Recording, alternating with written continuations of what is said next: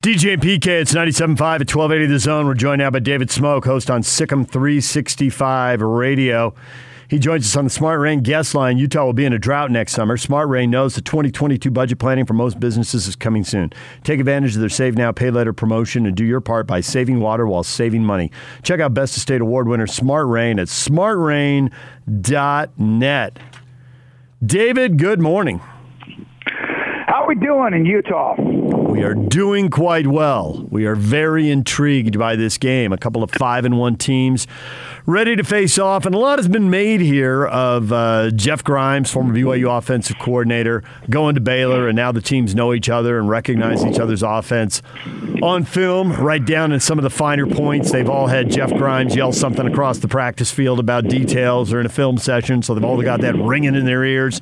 From the Baylor perspective, how much of a difference has he made? Well, the, the numbers, the stats, the results, they say it all. Um, and Eric Mateos as well, uh, bringing what he brought uh, as an offensive line coach, because those two basically are like they think on the same page.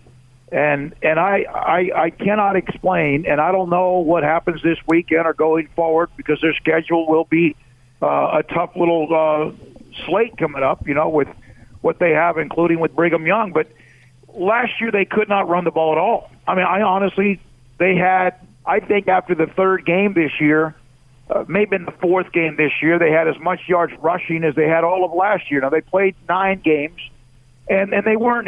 They were two and seven. They could not run the ball. They could not make a push. They could not get a third and one. They could not get a fourth and one, and they surely weren't going to get a third down and six or seven.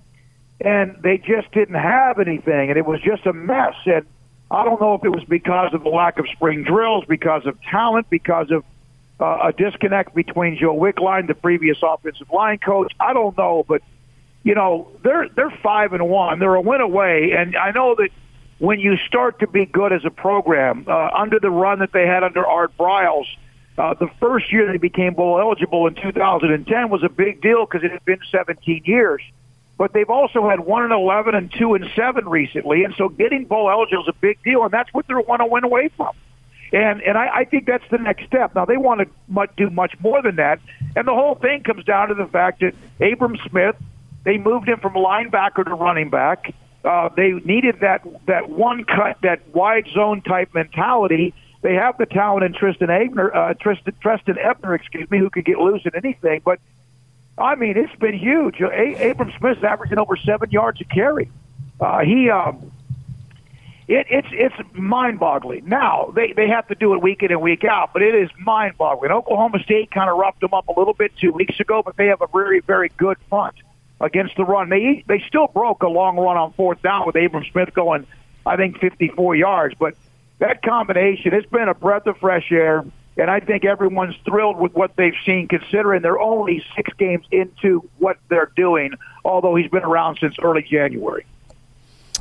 I love the fact that through these six games, the quarterback has had zero interceptions. That just stands out big time, taking care of the ball. Now, my thought for you, you're seeing all the throws. How much are they trying to get it downfield? Is it a bunch of safe passes? What's the reason why he has no interceptions? Well, I, I think a lot of it is one, the protection's better, although he's been hit, and he's one of those that will stay in the pocket, Gerry Bohanon, until like somebody basically knocks him down. In some cases, you almost wish that he would take off and run. And that's another big change that they've changed it up because the running game then protects the quarterback in the passing game. He's thrown it around now, and he's he's had maybe a tip pass or two where he might have gotten fortunate. He's thrown it deep. Last week they had a big, quick 75-yard touchdown, but it was probably more of a 15, 20-yard play. Tyquan Thornton get from Florida, uh, turned it, and then boom, he's gone. But they've thrown it deep, and, and that's also a breath of fresh air because they rarely could do that last year as well. Charlie Brewer was not going to be somebody that could sling it, you know, consistently across the field uh, on deep outs, or he's not going to be able to hit too many post patterns. He did early in his career at Baylor, but then just started taking so many hits, and, and then also the lack of running game and protection. But Gerry Bohanon can make most every throw. I mean, that's that's that's an immediate change this year as well, and and and that's also helped Jeff Grimes in in what they're doing on offense. But Yeah, it, it, I didn't even realize that. You know, I really know the Baylor will also defensively they'll force some turnovers, they'll get some picks. There's no question, but I didn't even realize that until somebody brought that up. I'm like, what? But you know, Gerry, this is really the first time he's ever had numerous snaps. So he was part of a Matt Rhule team on occasion that would come in and do a short yardage. Everyone thought of him more as a wildcat guy, and I mean, they they have at times been able to kind of. I don't want to say uh, that the word is not dummy down the offense because that's unfair to carry. That's not it at all. They've just kind of been very careful, but then they've opened it up on occasion, and you know we know that's that's going to change. I mean, they, that that's an impossible stat, but yeah, he can make all the throws. He he's got some weapons. They now have the the emergence of the transfer from Dartmouth in Drew Estrada, the Ivy League guy who was not really a healthy early in the year. He gives them another possession receiver. They've got the deep threat in Tyquan Thornton and R.J. Sneed. Uh, it's not like they throw a lot of deep passes, but last week they started to open it up. And they've opened it up a little bit before, but that's a crazy stat and, a, and an incredible stat for a guy that really hasn't played much football entering this season. So, just looking at the stats, I mean, they've got five guys in the receiving core who, including their tight end, uh, excuse excluding their tight end, he's the one guy of the top six receivers who doesn't have a 40 yard play. And you say they don't throw it deep much. So, is it a bigger deal for them going over the top, or is it a bigger deal for them to hit on short and medium passes, and then the other team doesn't tackle well, takes a poor angle, whatever, and they break a big play off that? They've done that. R.J. Sneed uh, in a game earlier this year caught like a quick little out, got a block, broke a tackle, and went. I want to think 70 plus yards, whatever it might have been. I can't remember the exact distance. Uh, and what I loved about it is you saw guys running downfield with him, making blocks. Any long play, running play, or passing play, there's going to be a wide receiver most likely, unless it's just one of those fourth and one short yardage situations where you break the line of scrimmage and you're gone.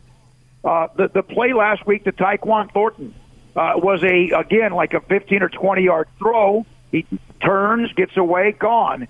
They've hit the deep post to Tyquan Thornton as well. Uh, ben Sims, the tight end, has caught a few passes in that 30 plus range. In fact, had one I think last week in in, in the win that they had against West Virginia.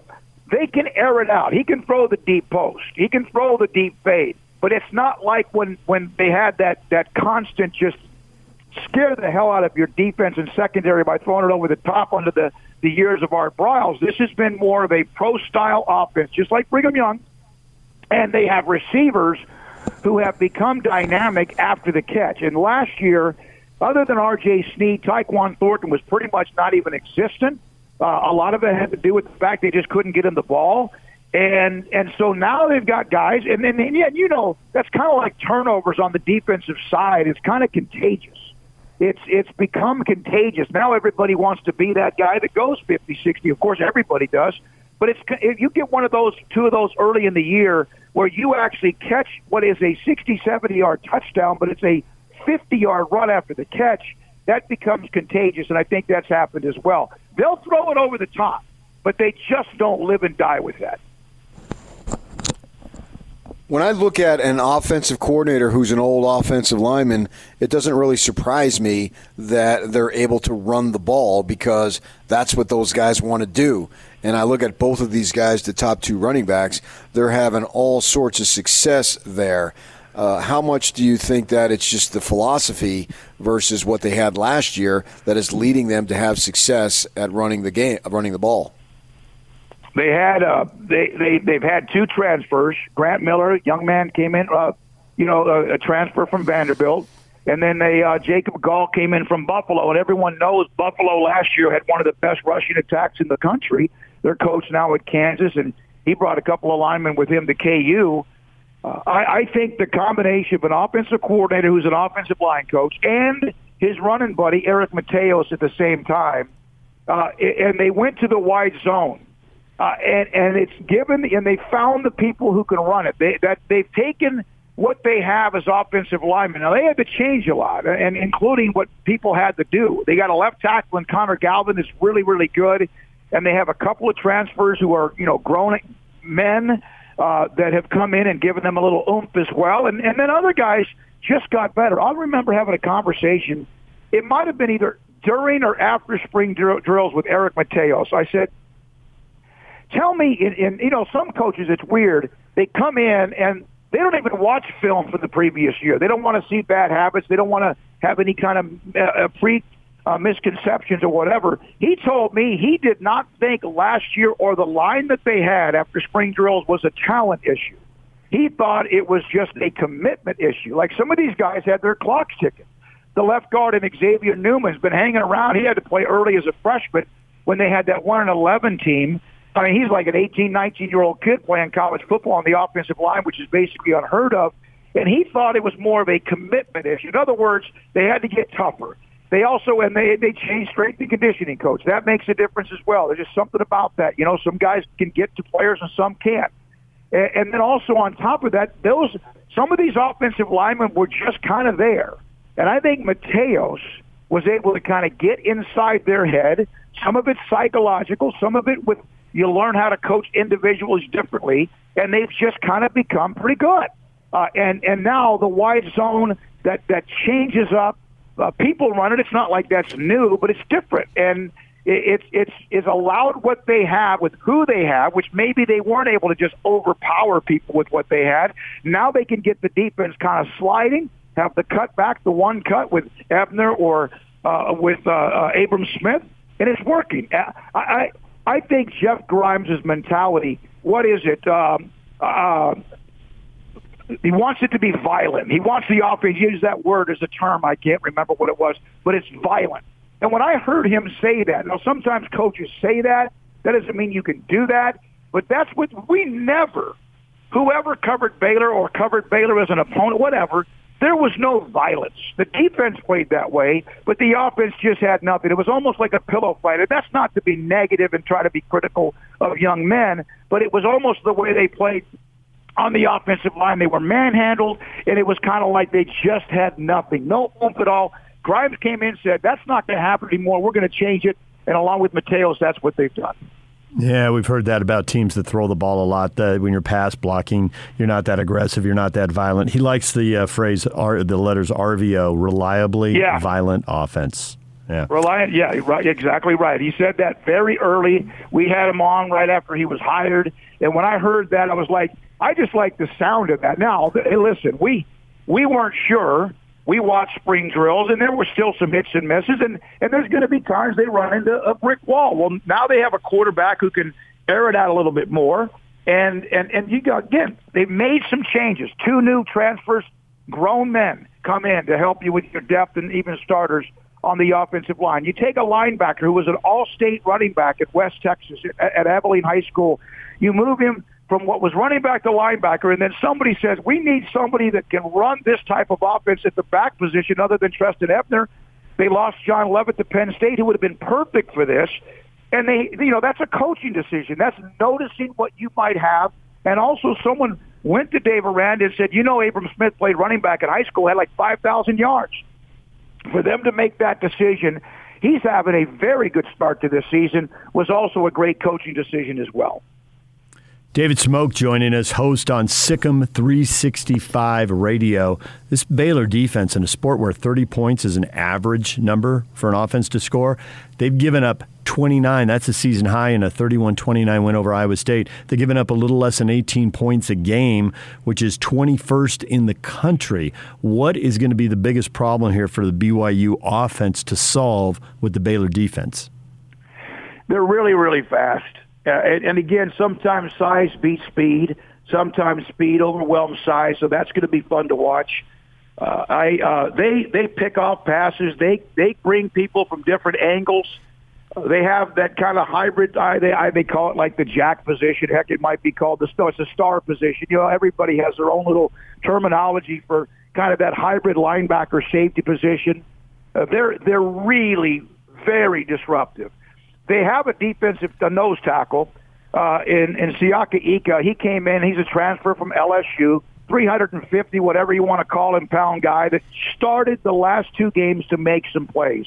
Made a huge play against Iowa State, a deflection for an interception, but he had a couple of sacks last week in their win against West Virginia and got really disruptive. He kind of is the motor. Now, Terrell Bernard and Jalen Pitre, uh, two and eight, they're the ones that really are, are the big play guys that, that really are the ones you have to worry about because they're both coming from different angles. But the big nose tackle inside, you guys know that. If you have somebody that can kind of help control or take up some people inside, that lets everybody else, especially if you have speed, run. They have a ball hawk secondary. That doesn't mean they haven't been beaten.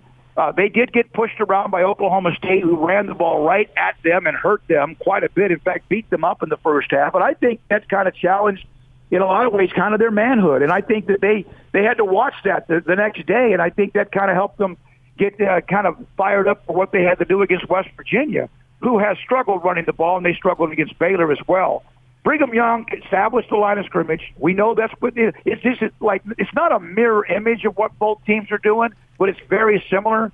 To me, whoever can run the ball most effectively, uh, obviously there's always the intangibles, but against the Baylor defense, they did. Iowa State ran the ball well. Breece Hall, who's an All-American type guy, ran the ball pretty well. Oklahoma State ran the ball pretty well. So if Brigham Young can get that, and they've got the running back that we know is so solid, just kind of a grinder, uh, so to me, that's what Brigham Young's going to have to be able to do because if you do that, then then maybe then Hall can can make the throws he needs to make uh, wherever he or whoever is playing the quarterback position this week can make the plays that they need to make to what are uh, and Dave Aranda mentioned this uh, a deep set of wide receivers. So it's going to be fun. I, I think it's a I think this is going to be a knockdown, drag out football game that might actually have some points in it. But I, I think that's Brigham Young's got to be able to establish a running game and last week, West Virginia couldn't do that. So, what's going to be a bigger attraction Saturday afternoon in Waco? BYU, Baylor, or Magnolia Way? oh my God! I'll tell you this: in in 2010, when I arrived in Waco, and I've been through Waco, and done games here before. Uh, you know, it really was a city that struggled, and there's been things that have happened here that have not been great. Um, and then RG3 comes along, and Brittney Griner in that 40 you know women's basketball team, and she's kind of a once in a lifetime player, and it, it kind of brought some energy to this city. But uh, honestly, wherever I would travel, like every year, I'm fortunate to go do the show for a week wherever the Super Bowl's played. And and I remember the first time I was on the road, the first Super Bowl I covered when I got here in 2010 you know, there was a few people that brought up a couple of the tragedies in Waco. The next year I traveled, they said, hey, tell us about RG3 and Brittney Griner. Now wherever I go, tell us about Chip and Joanna and, and the silos in Magnolia. And I mean, it is, it has re, it has energized the, the, the, the sports athletic teams at Baylor in the early parts of the 2010 uh, decade energized the city, brought some people from Waco that maybe were always kind of felt separated from Baylor. They always called it back in the day, the Baylor, Baylor bubble. It brought the community. People love to see people win. People love dynamic players. Well, there's not much more dynamic than Robert Griffin III, uh, who's broadcasting the game this weekend, and Brittney Griner, who's in the WNBA Finals. But business-wise, the facelift of Waco, Texas, McLane Stadium, for example, which is you know was built and started in 2014, and and what they've done downtown Waco, and they got a lot of work to do and the construction up and down 35, which runs right through the spine of the city, is just a mess. But the, that business, what they've done has completely changed the face of downtown Waco, and now that is as big an attraction as anything that has. And there's others, but that one right there, no question, it's made a big difference in Waco's economy. I don't think I can help the economy in this area. Maybe I'll be there for some games one day. I might be able to help that way. Magnolia Lane isn't going to do it for me. It's a it's a it's a hard place to get into, and if you walk in, you walk up to it, and there's these two big like metal silos that just stick right out of the ground, and they've turned that thing into a business. It's like so, and of course the TV shows and stuff like that. It's incredible. If they put their name on a toilet, they'll sell it. it, it it's uh I mean, it's it's it's insane, and in, in a good way. And uh, people have flocked from all over the place. It's amazing. And because of that, then of course you have to build more hotels, and there's 55 more hotels. It seems like that were here than 10 years ago. It's it's fun. I'll tell you what, Waco's had a lot of bad things. Waco takes a lot of shots. It's not what anyone. Someone hadn't been here in five or six years, they would be blown away by what they see now. Other than again, the, the constant construction on I 35, which is a disaster. All right, David, we'll leave it there. We appreciate you joining the show once again and looking forward to the Big 12 and talking to you again down the road. Let me tell you something, guys, and I mean this sincerely. Our talk show back at the end of July, when all that went down with Texas and Oklahoma and the SEC, our talk show on YouTube exploded. And a lot of it had to do with the Big 12 trying to survive. And I'm telling you right now, it is every, there's so many people are thrilled with Brigham Young being a part of the Big 12, basically almost like now, like Cincinnati now. Uh, and, and it's it's it's something yeah. that I think this weekend is almost a celebration in a way. First time they played since '84, and also the factor on the schedule, the same year that the, all heck broke loose. I uh, I think it's great. I, I talked to Grant Teaff, the former Baylor coach, about the last time they played in '83 and '84. Uh, this is this is going to be a, a celebration. I don't know who wins It's going to be a hell of a game, but I do know this. I think everyone really, really looks forward to the best non-conference game they've had at McLane Stadium or in Waco in a long, long time, and the fact that Brigham Young's going to be a part of the conference. People are thrilled with it. David, thank you very much. We'll talk to you again down the thank road. You. Enjoy the game. You too. David yes, Smoak, sir. host on SicEm 365 Radio. And PK, it is not an exaggeration to say this is the best non conference game they've had in this stadium. They haven't lost a non conference game in a decade. TCU got them. Uh, but basically, they, they play uh, smaller teams from Texas they know they're going to beat. I think Duke has been their big intersectional game in the last decade. So it'll be a big deal, and it's got the added intrigue of this is going to be a conference game down the line. Isn't that just, I don't know what the right word is, ironic, but how timely. Yeah, when timely. you schedule this series, that this is going to be what it's going to uh, occur in a couple of years, and they make the big announcement over the sun, or what, I guess it was in September, and going forward there, they're going to be. And I think I think the Big 12 is revitalized. It's basically, all right, Oklahoma Texas, you don't want to be here, get out. Now they've got to keep them, you know, to make sure that they get the money and they'll figure that all out. But I think the folks, and this is from a distance, but just listening to him talk, uh, that the folks are really excited about the programs coming in because they're all, to one degree or another, big time programs. It's not like, let, let's face it, Colorado was a big time program, and Utah was on the verge. And to it, you could argue that they were because uh, they'd had some undefeated seasons in football. We're speaking of, and basketball had been pretty good. But you're bringing in these four programs that they're all recognizable. So basically, it's I, I, I think the Big Twelve would just as soon let Oklahoma and Texas go as long as they give them their money because money talks, and then get these programs in as soon as possible and get on with it because I think it has the potential to be exciting. DJ PK, it's 97.5 and 1280 The Zone. Everything you missed in this show coming up next. Stay with us.